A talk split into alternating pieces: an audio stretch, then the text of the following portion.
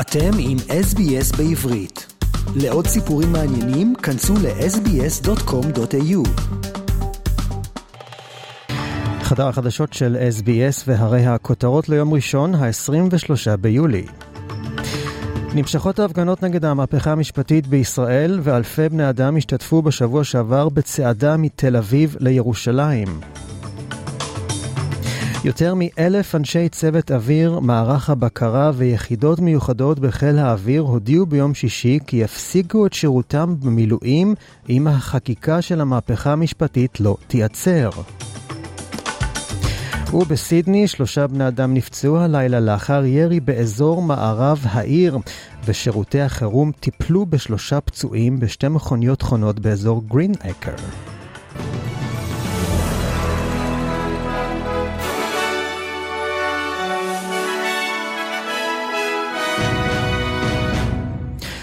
ונתחיל עם ישראל והמחאות נגד המהפכה המשפטית. מאות מפגינים יצאו ביום שלישי במסע רגלי מרחוב קפלן בתל אביב. מטרת המסע שנמשך ארבעה ימים היא להגיע ביום שבת לירושלים לקראת ההצבעה שתיארך בכנסת ביום ראשון לגבי ההצבעה לבטל את עילת הסבירות. אחד ממארגני המחאה, משה רדמן, אמר כי מטרת הצעדה היא לחזור לבסיס וכי העם היהודי צעד לירושלים במשך אלפי שנים. הנה דבריו. המטרה של המסע הזה זה לחזור לבסיס. העם היהודי במשך דורות, אלפי שנים, עלה לרגל לירושלים. ואנחנו מבינים שהמדינה הזו קצת יצאה מאיזון, אז חזרנו מה שנקרא לבייסיקס, ואנחנו עולים ברגל לירושלים. המטרה שלנו זה להגיע במוצ"ש לירושלים מאות אלפי אזרחים ואזרחיות בתמונה שלא נראתה כדוגמתה בהיסטוריה של העם היהודי. אחוז גדול מאוד מהאוכלוסייה פשוט עולה כנחיל אל הכנסת. אנחנו נגיע במוצא של הכנסת לאם כל ההפגנות סביב הכנסת.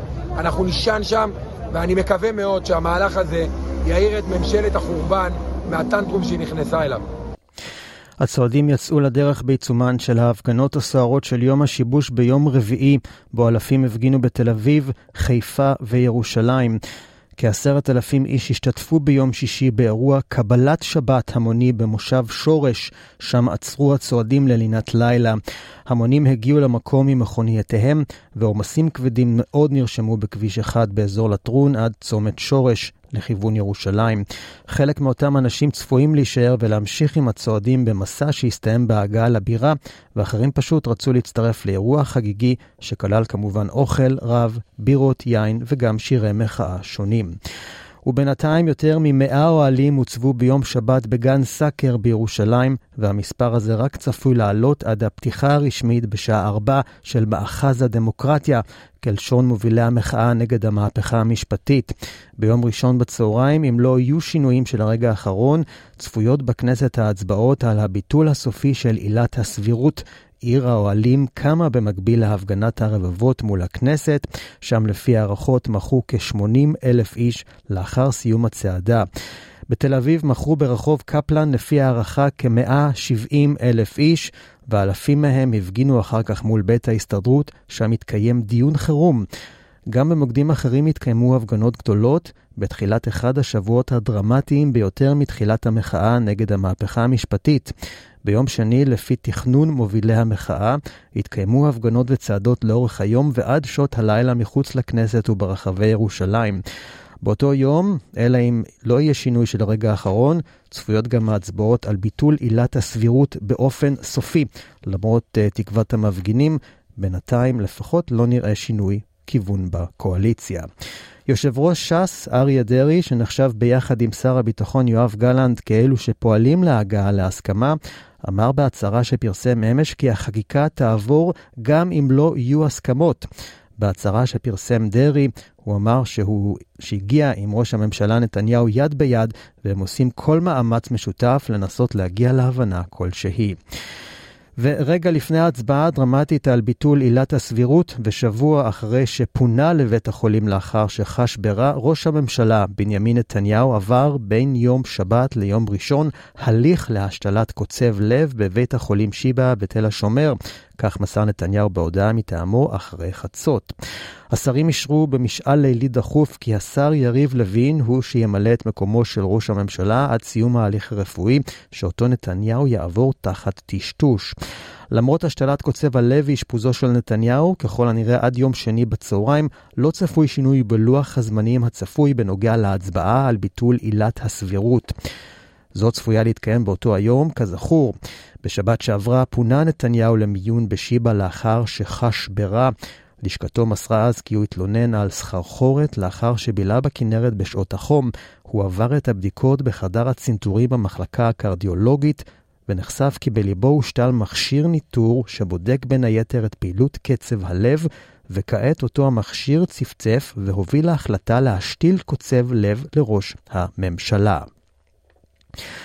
ועוד בנושא המחאה, בעקבות ההסלמה והגידול הדרמטי בהיקף קציני וטייסי חיל האוויר שהודיעו על אי התייצבות למילוי תפקידם, התקיימה במהלך השבת הערכת מצב מיוחדת בקריה עם בכירי צה"ל, ובראשם הרמטכ"ל, רב-אלוף הרצי הלוי.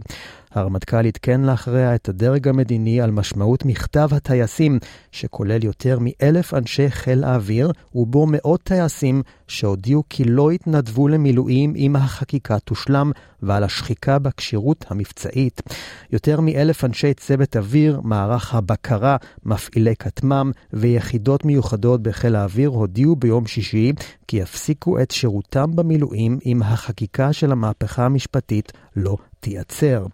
במכתב שעליו חתומים בשמותיהם 1,142 אנשי מילואים שהוגש למפקד חיל האוויר ביום שישי, הם קוראים לממשלה ולחברי הכנסת לגלות מנהיגות ולהגיע להסכמות רחבות. במסיבת העיתונאים של ארגון אחים לנשק הודיעו אנשי מילואים נוספים, כעשר אלף במספר, כי הם לא יתעצבו למילואים כל עוד החקיקה נמשכת. סרן במילואים עמרי רונן הוא מפקד צוות לוחמים במגלן ולחם בצוק איתן. הוא רק אחד מהמפקדים שטוענים שבלית ברירה הוא משהה את הגעתו למילואים אם החקיקה תמשך. ושלא מדובר במימוש מדיניות, אלא שינוי משטרתי. הנה דבריו. לפני מספר שעות עשיתי את אחת השיחות הקשות שהיו לי בחיי. לא האמנתי שזה יקרה. בישרתי לצוות שלי, צוות עומרי, שאם החקיקה שמקדמת אותנו לדיקטטורה תעבור, בקריאה שנייה ושלישית אשעה את ההתנדבות שלי ממילואים. אמרתי להם שההחלטה התקבלה לאחר מחשבה רבה. הסברתי להם ואני אומר גם פה, זה לא עניין של ימין ושמאל. כל שירותי הצבאי בסדיר ובמילואים שירת תחת ממשלות ימין.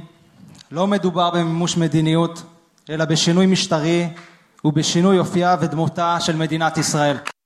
בדיון הערכת המצב אצל הרמטכ"ל עלתה תמונת המצב הביטחונית הנוכחית, בדגש על המעקב העמוק של אויבי ישראל, בעיקר חיזבאללה ואיראן, על ההתפתחויות בארץ, שנתפסות כהגדלת הקרע והחולשה הפנימית בישראל. הכשירות של צה"ל למלחמה עדיין לא נפגעה, אך היא עלולה להתחיל בימים הקרובים כתהליך ממושך של כמה שבועות עד חודשים אחדים, שכן טייסים ובעלי מקצוע נוספים כבקרים אינם מוכשרים לפעול אם לא עסקו בכך במשך כמה שבועות.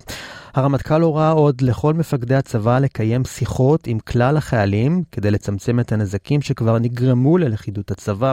בצה"ל מעריכים כי בכל מקרה לאחר יום שני המשבר שמקרין על צה"ל יחריף, שכן השלמת החקיקה או עצירתה יובילו לתגובות הדף נגד ובתוך צה"ל, ורק פשרה תגרור לפגיעה מצומצמת יותר בגלי ההדף שצה"ל יספוג. ונעבור בקצרה לחדשות מאוסטרליה ומהעולם. שלושה בני אדם נפצעו הלילה לאחר ירי באזור מערב סידני. שירותי חירום הוזעקו לגרין אקר קצת אחרי השעה 2 לפנות בוקר, שם הם טיפלו בשלושה פצועים בשתי מכוניות חונות. שני גברים נמצאים במצב אנוש בבית החולים ואישה אחת במצב יציב. זמן קצר לאחר הירי דווח על רכב שהוצת בקרבת מקום ונערכים ברורים בכדי לקבוע אם יש קשר בין האירועים. מפקד אזור משטרת אורבורן, ניצב סיימון גלייסר, אומר שהרשויות מאמינות שהירי היה תקיפה ממוקדת. הנה דבריו. The investigation's in its infancy, however we do believe it was a targeted attack. We also asked for anyone that may have been in either area, in Greenacre or Regent's Park, between 2am and 2.30am, if they may have any information, any dash cam footage or CCTV, to contact police or Crime Stoppers.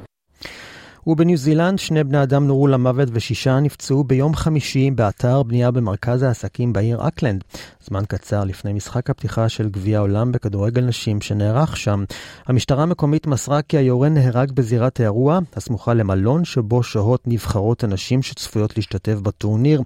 ראש ממשלת ניו זילנד הודיע כי גביע העולם בכדורגל לנשים מתקיים כמתוכנן, והוא ציין כי היורה פעל ככל הנראה לבדו, ולא זוהה מניע פוליטי או אידיאולוגי, לכן אין סכנה לביטחון הלאומי ושהמשטרה לא מחפשת אחר חשודים נוספים. עקבו אחרינו והפיצו אותנו דרך דף הפייסבוק שלנו.